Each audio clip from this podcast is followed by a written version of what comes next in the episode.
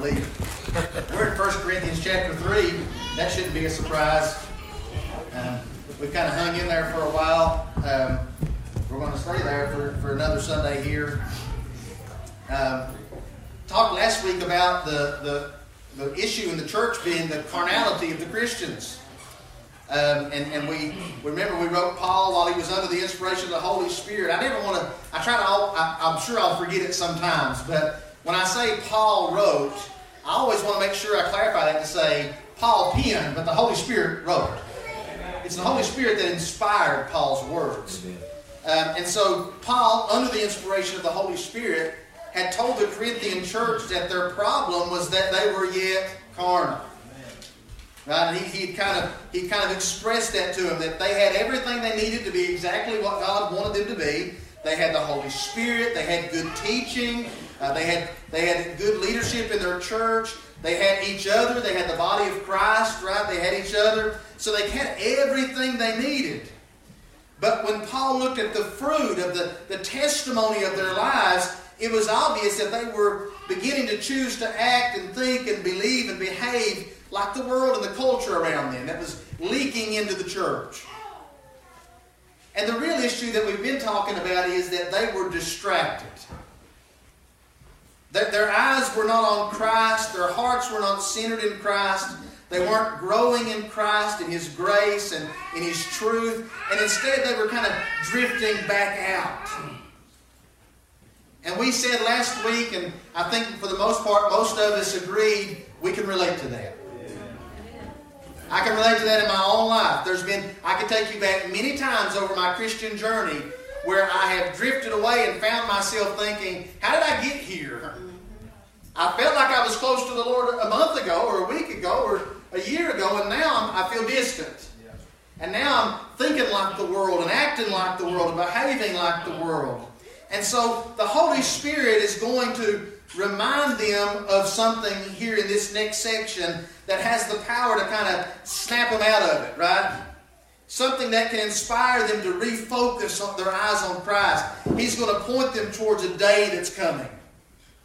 Right? He's going to, he's going to paint a picture of a day ahead.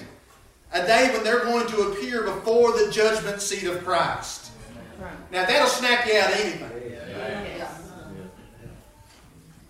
Now, I don't want to I don't want to confuse the text or take it out of context. There's no doubt about it as you read this text, you can tell that Paul is speaking a lot to ministers. He said, "We are God's fellow workers. And you are God's building. You're God's field." Right? So he is speaking to ministers, he is speaking to those that are teaching and in the church and those things, and he's talking about that. But he also comes along and he links it in and he says, all, everyone. Yep. So this passage of Scripture is to all believers. And let me show you a, a, a, kind of a supporting scripture to that really quickly before we read in 1 Corinthians, 2 Corinthians chapter 5, verse 10. For we must all appear before the judgment seat of Christ. That's right. Now, it doesn't say for all preachers must appear, but it also doesn't say for no preachers will appear, because every single one of us as individuals will appear before the judgment seat of Christ. Each one of us, why would we have to go to the judgment seat of Christ? We've been saved. That each one of us may receive the things done in the body according to what He has done, whether good or bad. Now, listen, you may be sitting here this morning and you may have been struggling lately. Right? You may be struggling to keep your heart centered in Christ. Maybe you're struggling with the weight of living the Christian life. It is weighty. It is, it is hard. It is narrow at times. Maybe you're wrestling with yourself on the inside. Maybe you feel distant. Maybe you feel distracted. Maybe you feel disappointed or discouraged or disheartened or whatever. I believe this message can help you today. I really do. As, I, as God gave it to me, I truly believe that it can help. God is not trying to use this message, and neither am I, to condemn you, but to speak to you. Right? He wants our hearts to come back to Him. He wants our eyes to get recentered in Him. He wants us to come back to truth. right? Yeah. And we, he knows how strong and how powerful the culture is and the world is and sin is and how it can jump in and it can kind of creep its way in and pull away. And so this is our this is our moment. Remember last week during the message I said I said I'm not going to give you three points on how to get rid of the worldliness. Because I knew this message was coming when Paul said I'm going to give you one point on how to get rid of worldly thinking. One point on how to get your eyes refocused on Christ. So now let's look together at 1 Corinthians chapter 3. We're going to read verses 9 through 15.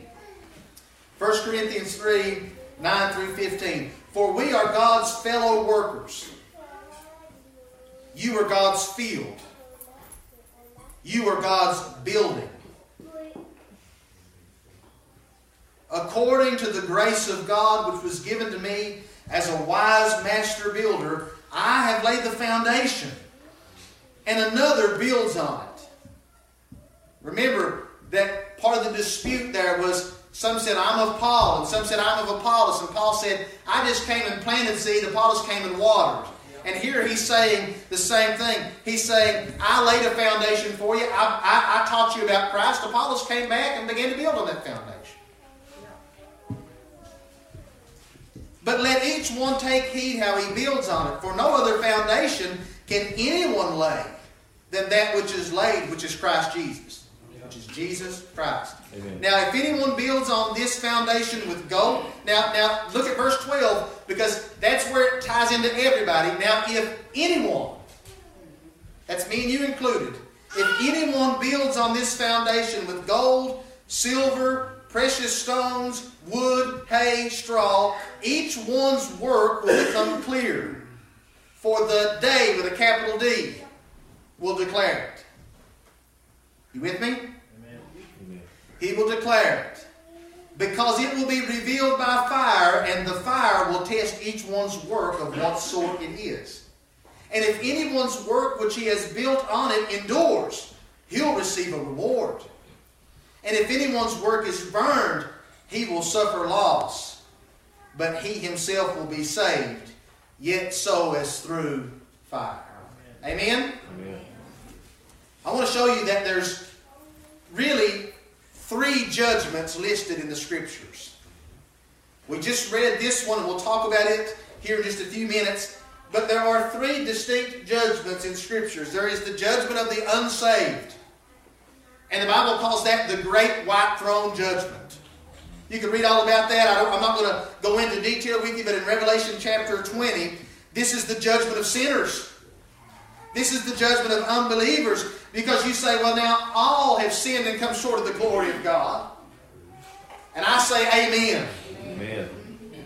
All have sinned and come short. That's very true. And this great white throne judgment would be the judgment we all had to face. Except this is the judgment that Christ took on our behalf. So this is the judgment that, that, Christ came and He died a sinner's death, even though He had not sinned. Amen. You got to believe that to be a Christian. He had not sinned, and he came and suffered the sinner's death. He took the wrath of God that belonged to us, and we took the righteousness that was his, and now we're made right with God, so we get to escape this judgment as believers. Unbelievers do not. This escaping is for those of us who, by grace through faith, have trusted in the finished work of Jesus to save us. He paid the penalty for our sins. Amen. But but we have to, by faith, believe that. We have to come to a place where we believe that. God has to reveal it to our eyes so that we can see it. But for all those that's rejected Christ, on this day, this, this day of great white throne judgment that you would read about in Revelation 20, this is the day that you kneel before God and the books will be opened. And the Bible says another book will be opened, which is the book of life. And any man whose name is not found written in that book will be cast into the lake of fire. Amen. Now that's just scripture. That's not, that's not judgment on my part. That's just Bible. It's just me telling you the truth. You say, well, people don't like to talk about judgment. People don't like to talk about a lot of things. That doesn't make it not true. Amen. Amen. I'm thankful today that as Christians, when Paul wrote to the Corinthians, he didn't point to the great white throne judgment. He pointed to a different one. Now there is another judgment that I want to tell you about. This is a this is not a, a, a, a final day of judgment. This is an everyday judgment that we're under. It's a practical judgment, a judgment of our daily choices as believers. And this is the work of the Holy Spirit. Right? This is when a believer, listen to me, this is this you need to hear this. This is when a believer willfully sins and chooses to disobey the scriptures, and then God judges that believer and chastens him. Right? I'm going to show you the scripture, Hebrews chapter 12. Verses 5 through 11. Have you forgotten the exhortation which speaks to you as to sons? And that tells you who they're talking to. My son, do not despise the chastening of the Lord, nor be discouraged when you are rebuked by him. For whom the Lord loves, he chastens. Right. And he scourges every son whom he receives. Amen. If you endure chastening, God deals with you as sons. For what son is there whom a father doesn't chasten? Mm-hmm. But if you are without chastening, of which all have become partakers, all believers have become partakers, then you are illegitimate and not sons. Furthermore, we have had human fathers who corrected us, and we paid them respect. Shall we not much more readily be in subjection to the Father of spirits and live? For they indeed for a few days chastened us as seemed best to them. But he chastens us for our profit, Yeah. that we might be partakers of his holiness. Now, no chastening, everybody should be able to say amen to this scripture. Now, no chastening seems to be joyful when it's happening. I don't know anybody that likes to be chastened. No chastening seems to be joyful in the present, but it's painful. Nevertheless, afterwards, it yields the peaceable fruit of righteousness to those who have been trained by it. Amen. See, I believe that every true Christian in this church today and in any church in the whole world has experienced this judgment. Yeah. Unless you just got saved like 30 minutes ago. You have, you have likely been chastened of the Lord for something.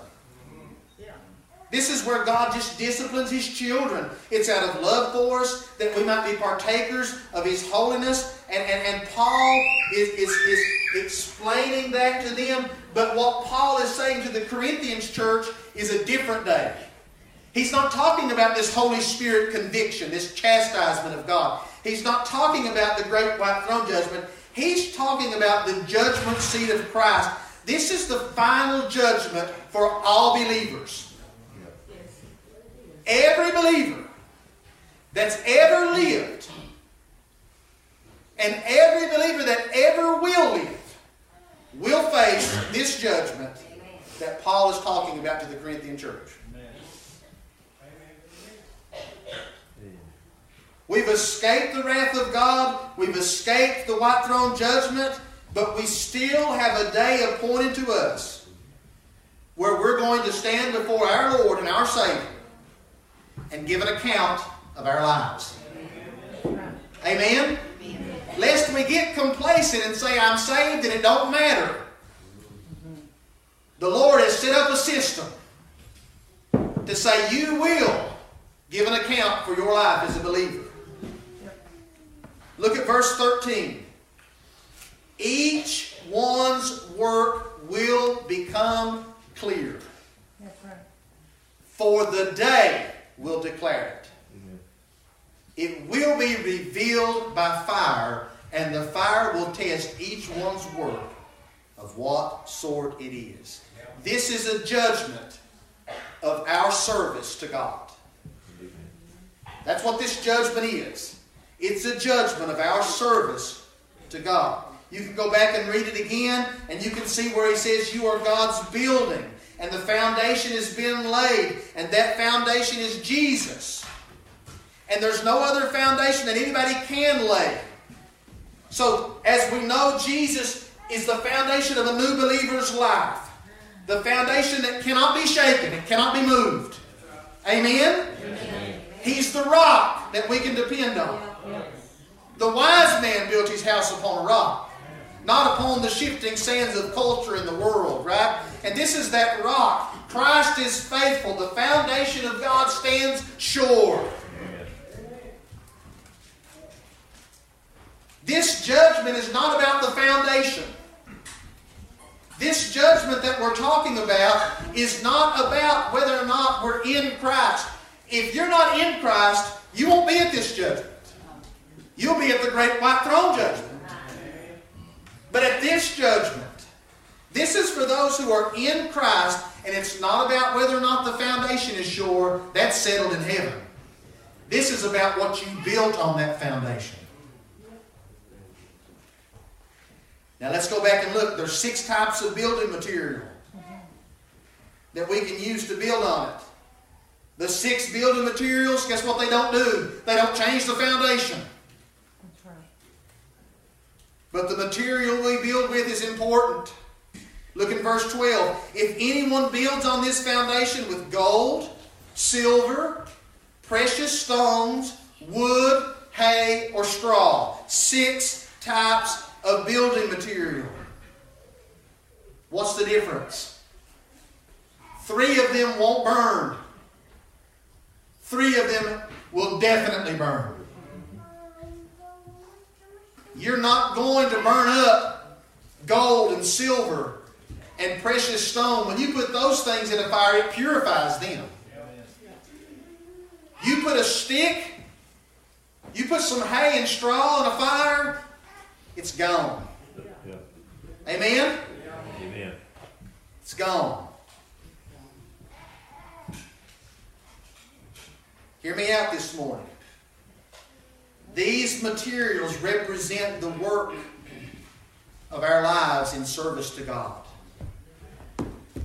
These materials are types of works that we have done in our Christian life. Now, don't get confused this morning about what I'm preaching. These works, they don't save you. They don't make you a Christian. The foundation does that. And there is no foundation other than Jesus. So it's the foundation that makes you a Christian. These works don't make you a Christian. Salvation is not a work of men, it's a work of God, start to finish. But these works do determine what sort of Christian you are. And this is important because you say, well, it doesn't matter as long as I've got the foundation. These works determine your rewards. Oh, we're going to talk about that. Listen to me. On the day when we stand before the Lord, our lives, our works will go through the testing of fire. Gold and silver and precious stones will abide and will receive a reward. But the wood and hay and straw will be burned up, and the Bible says will suffer loss. This day is going to reveal what kind of Christian life we really lived. Remember what Paul's trying to address. He's saying, You're being so worldly and carnal, and you're falling into the traps of the world. And now he's saying, And one day you're going to give account for it. He's pointing them forward and saying, We got to fix it now. Because there's a day ahead when you're going to meet this Savior face to face. And you may think that you're going to throw your hands up and say, Praise God, I'm home. But you have better lived a life because you know what the Bible says? It says, make sure that you walk in holiness. I'm paraphrasing. Make sure that you walk in holiness so when that He appears, you won't have to be ashamed that He's coming. There's going to be a lot of Christians who stand before the throne of Christ, our Savior. They'll get to heaven for sure, but they will be sore ashamed of the life they lived on this earth. Now, that's the truth.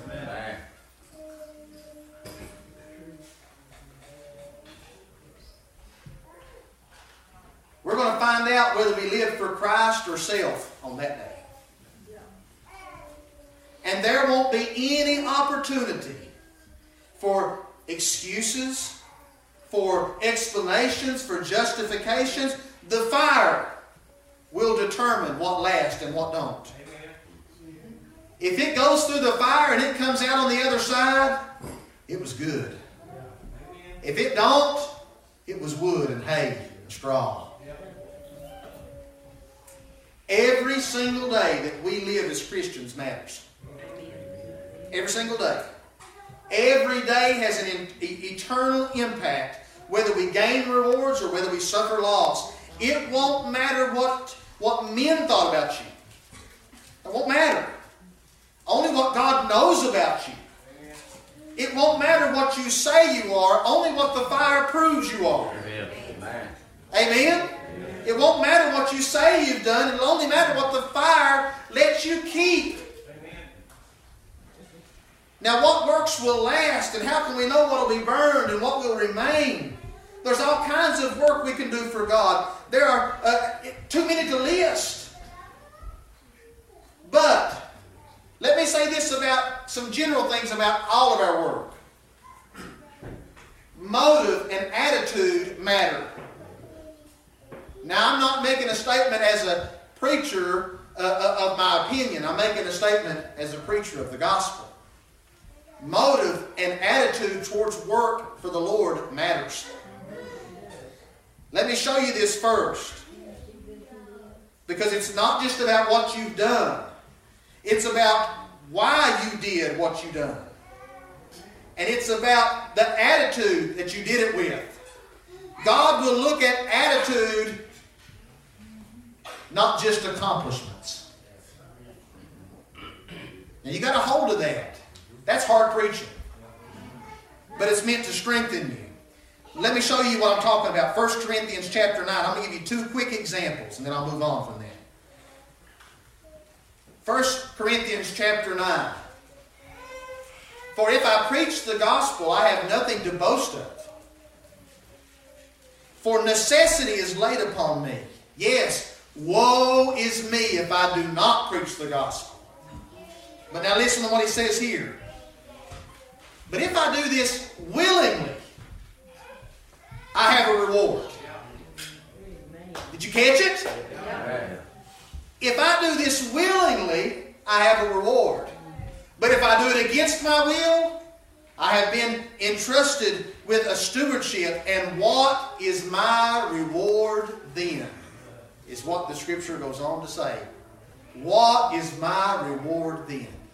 So Paul said, I am I have to preach.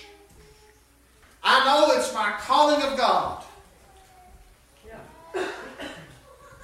If I would choose to do it willingly, I'll get a reward for the work.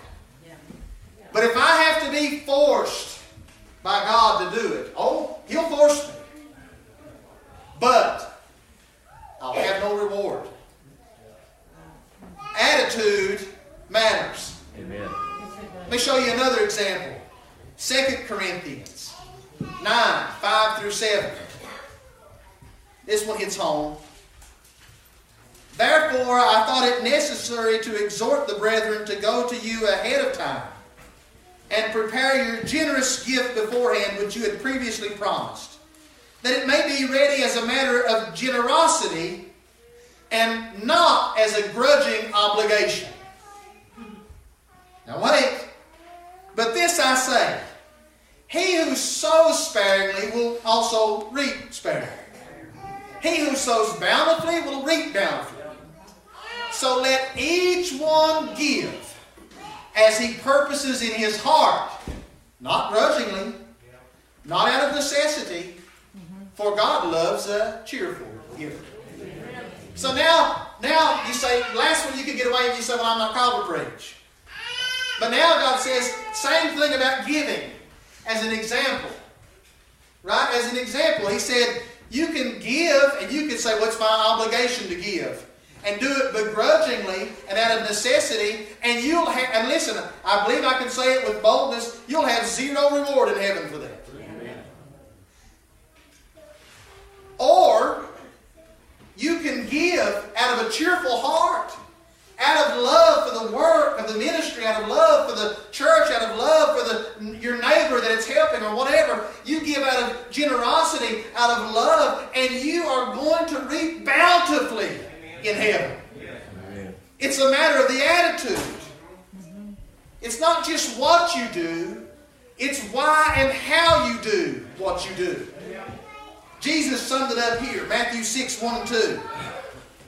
Take heed that you do not do your charitable deeds before men to be seen by them, otherwise, you have no reward from your Father in heaven. Amen.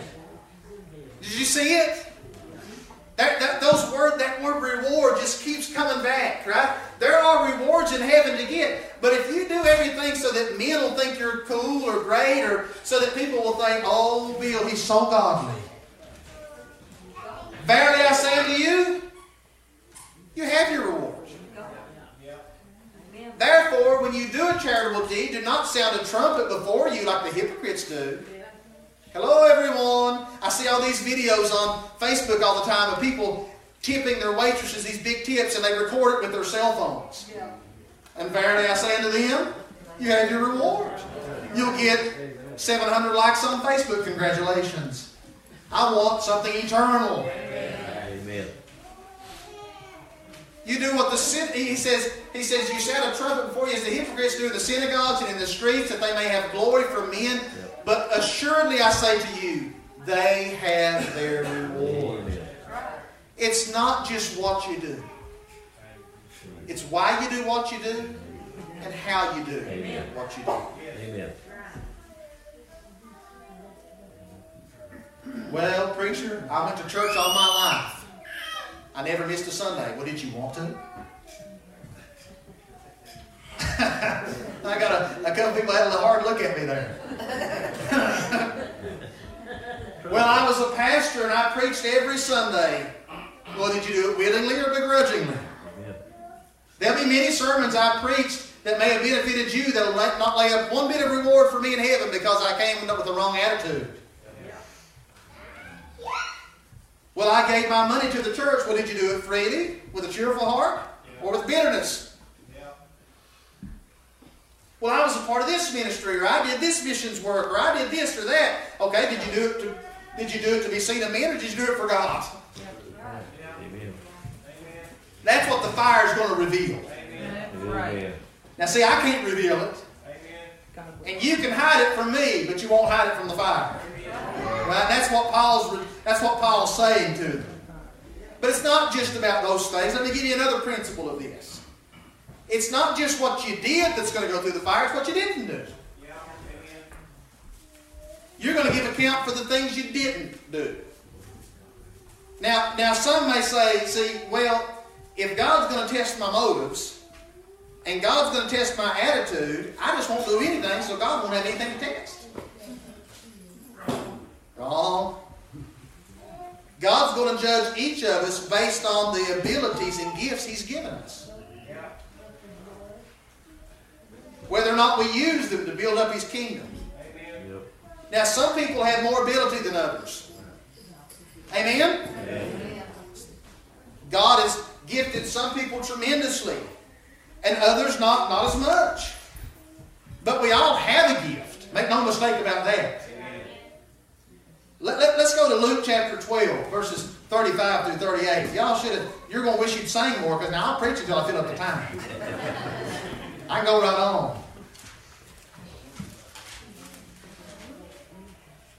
I don't have this one on the screen. Oh, yeah, I do, Donna Thomas. I, I didn't think I did. Luke chapter 12, verses 35 through 48.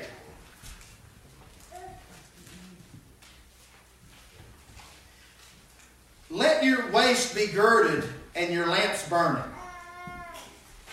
That's good advice. It's actually a command. And you yourselves be like men who wait for their master. When he will return from the wedding, that when he comes and knocks, they may be open to him immediately. This is what we were talking about earlier, so that we don't have to be ashamed when he comes. Blessed are those servants whom the master, when he comes, will find watching. Assuredly, I say to you, he'll gird himself and have them sit down to eat, and he'll come and serve them. We sing a, a, a hymn here, Holy Manna.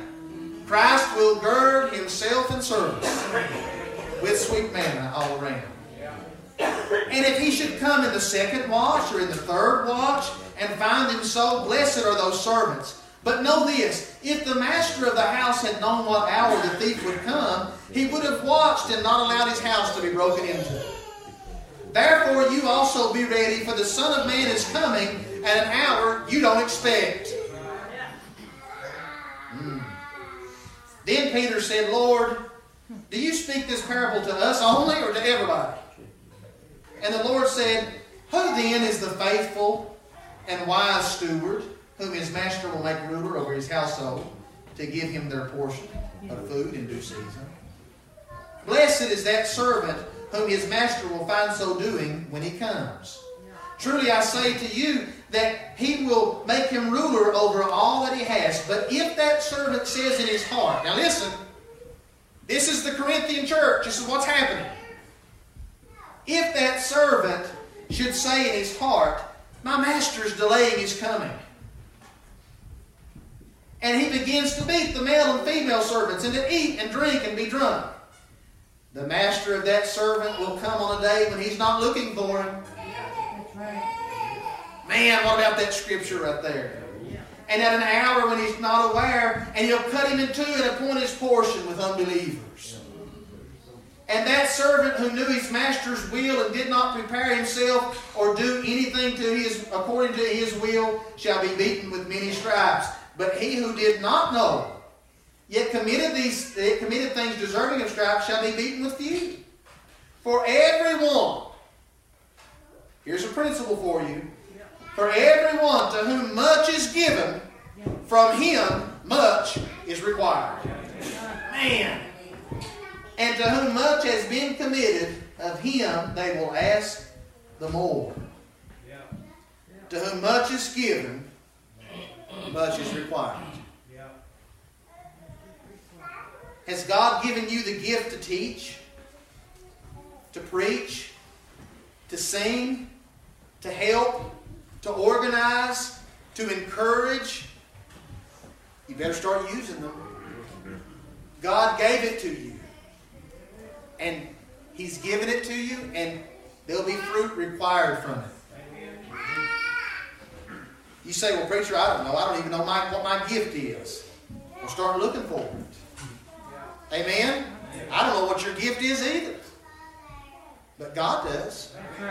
Start digging in and look for it. Look for a way to be useful in God's kingdom. Now, listen to me because we all need to hear this. This is an important part.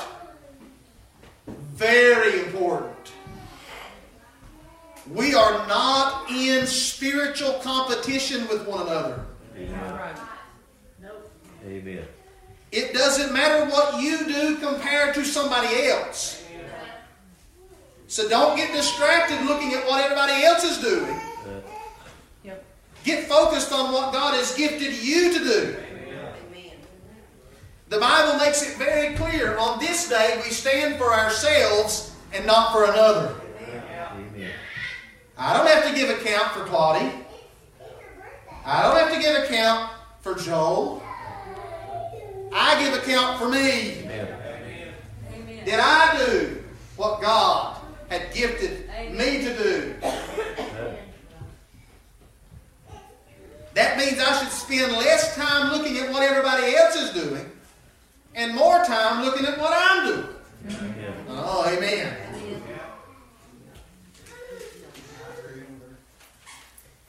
We got to get focused on what He's done for us. You remember the little widow woman? I know I'm preaching a long time. I've got a little bit more to go. Remember the little widow woman that gave her one mite? Jesus, it said Jesus was leaning up against the wall and he was watching as they came to put their offerings in. And the, there they came and they dropped their big money in the Pharisees and all these people, and they dropped their money in and they beat their chest. Oh, I thank God that I can give more than everybody else. And Jesus was watching, he wasn't impressed. Here comes the little widow woman. She put one little mite in. It's like this little, just like this little penny right here. And she just dropped it in the bucket, and the Bible said that's all she had left. She put that in, and Jesus was blown away. He was like, What faith? He said, This one woman has given more than them all put together. Not any one of them individually. All of them put together. Because she gave out of her want. She gave out of her need.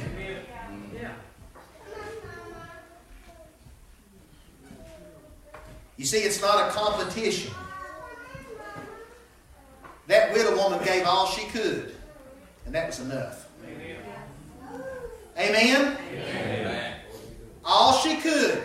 Guys, if you're working for the Lord and doing all you can do, it's enough. It's enough.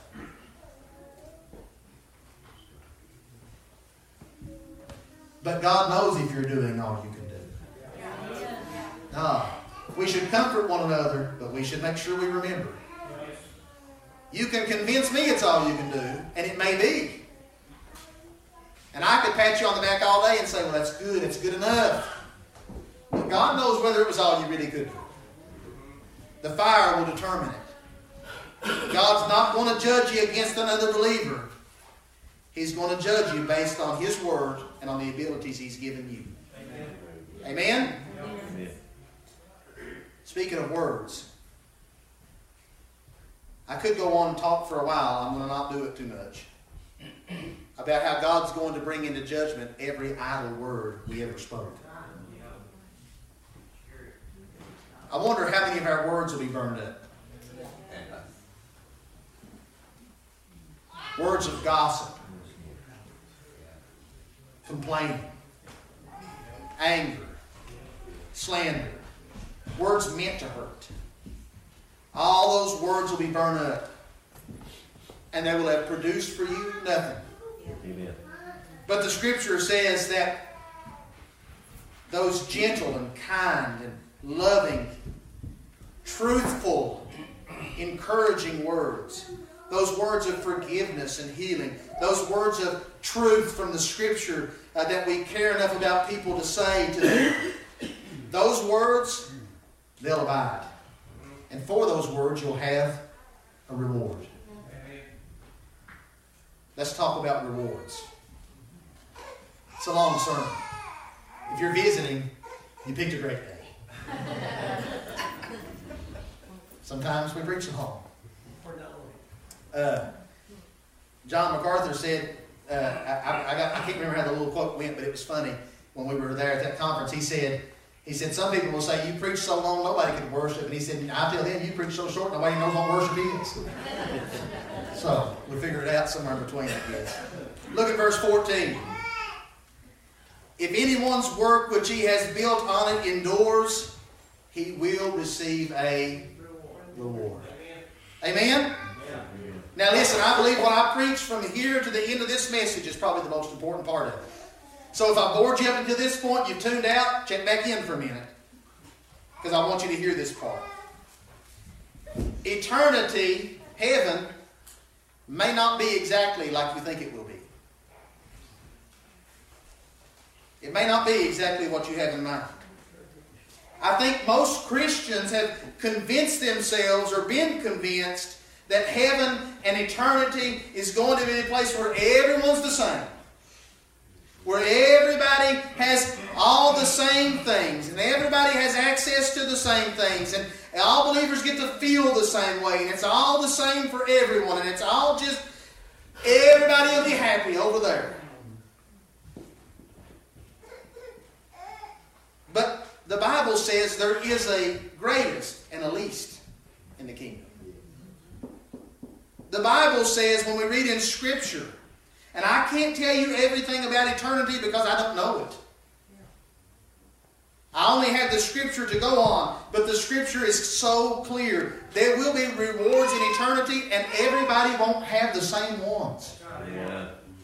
They won't be the same. I don't get everything that somebody else gets. My works determine that.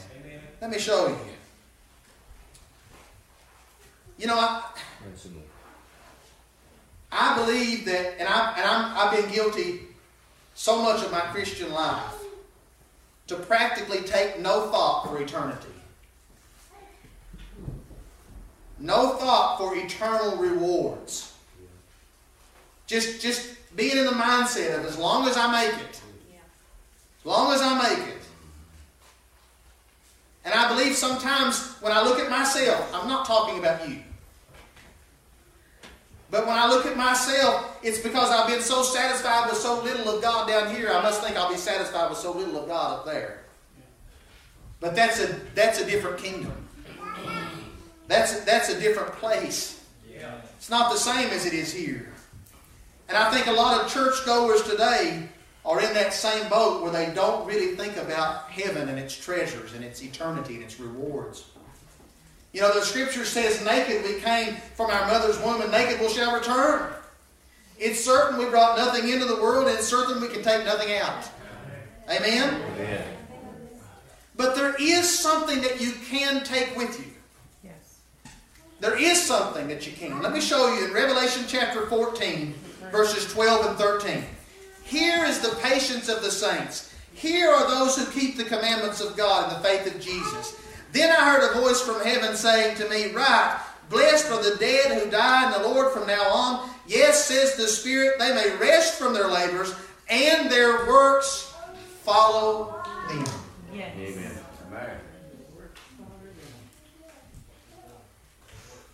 What about that? No, you can't take your home. No, you can't take your money. No, you can't take your clothes. No, you can't take all the things you've accumulated. But what you will take to that day with you is the works of your life. Amen. They will follow you there. Revelation 22 12, he says, I behold, I come quickly, and my reward is with me to give to everyone according to his worth. He's telling the church, I'm coming quickly. But when I come, I'll, I'll come and I'll be ready to reward you based on your works. Your works do not determine your salvation. You're not saved by works, but your works in this life as a believer follow you into eternity. And while many hate to hear it this morning, some will receive a greater reward than others. And I cannot tell you what the rewards will be because He doesn't tell us what they'll be. But He does tell us this in Matthew 6 Do not lay up for yourselves treasures on earth. Most of us have spent the majority of our life doing that very thing. Where moth and rust destroy and thieves break in and steal, but lay up for yourselves treasures in heaven. Treasures in heaven where neither moth nor rust destroys, and where thieves do not break in and steal. For where your treasure is, there will your heart be also. Amen. Do you think this morning, if he th- if he took the time to say to lay them up, we ought to consider really laying some up? How, preacher? How? Listen, offer up your lives a living sacrifice to God, holy and acceptable unto God. Don't be conformed to this world, be transformed by the renewing of your mind. Offer up your life as a sacrifice to God. Let your mind be renewed in this truth that Paul has shared to the Corinthian church, which is there's no time to be carnal, there's no time for petty arguments, there's no time for all those things. We've got judgment coming just any day. There's a work to be done. And you're going to want some of those good rewards that God has laid up in store for believers. But you only can lay them up here and now. There'll be no time to lay them up once you're there. Amen. When you get there, you get what you earned.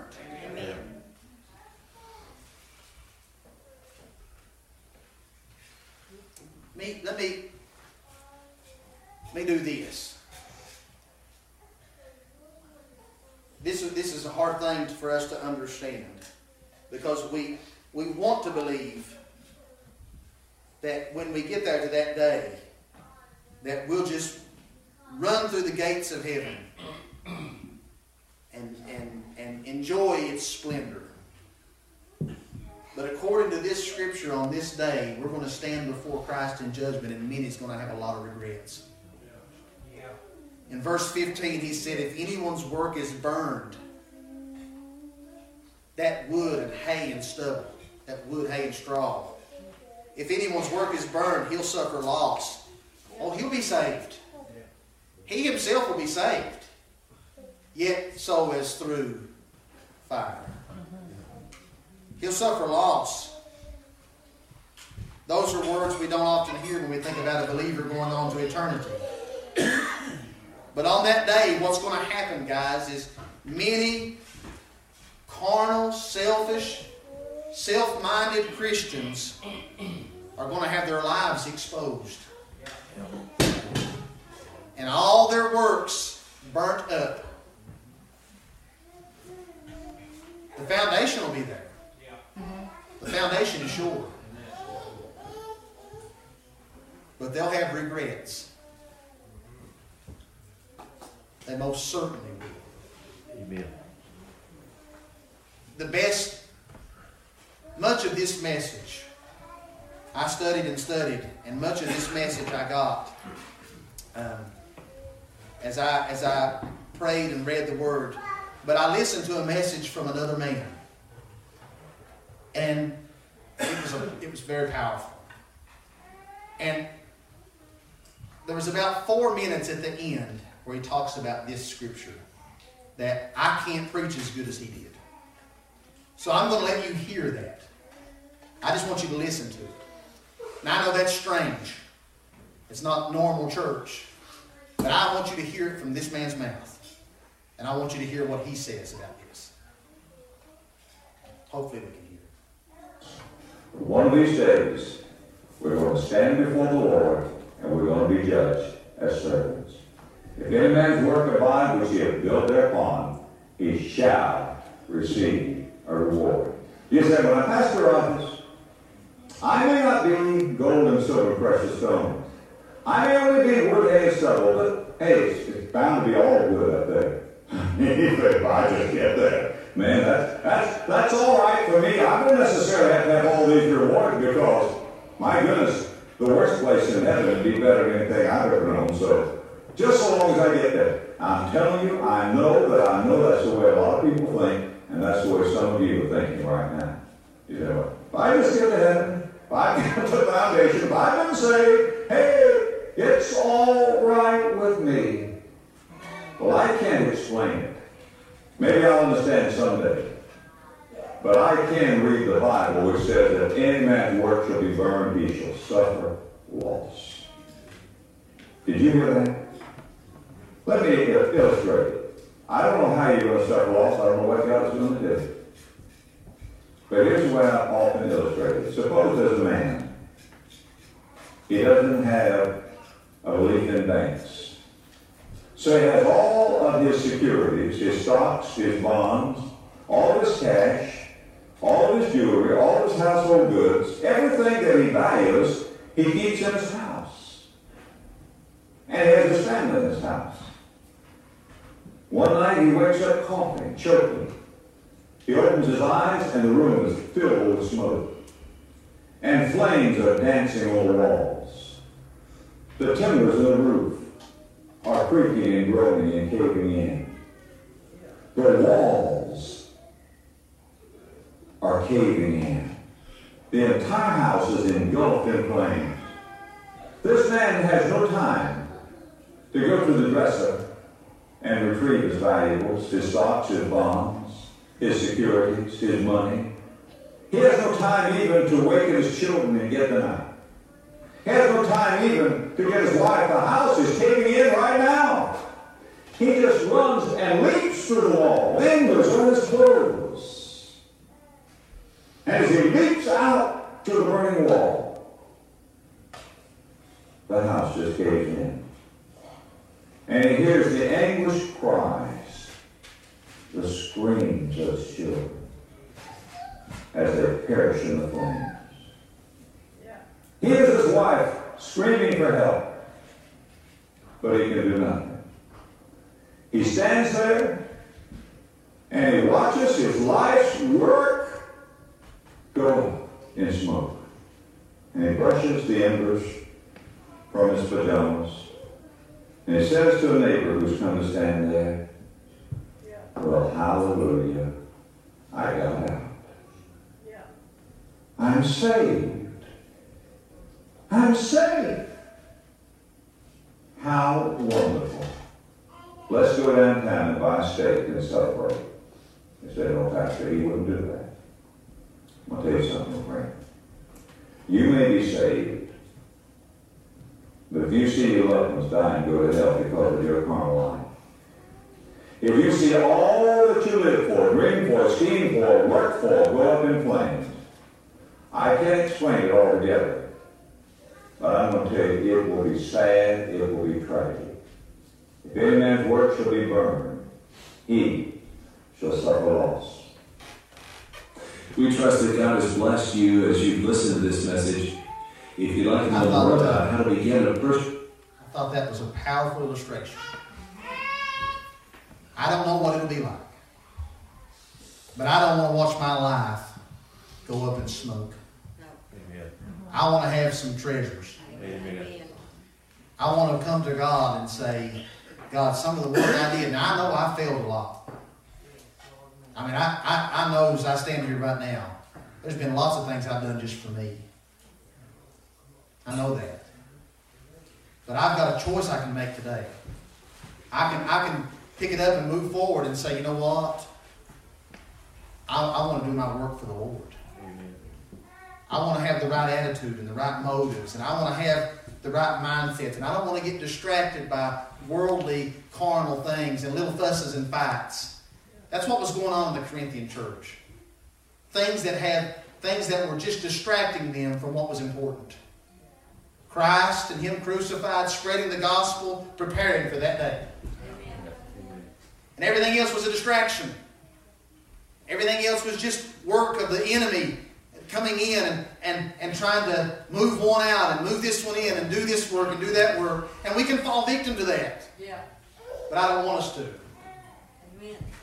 I don't want us to. Instead, I want us to come together and say, I want to get my eyes on Christ. Amen.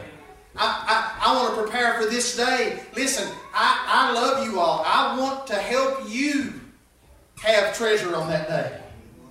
I want you to help me have treasure on that day.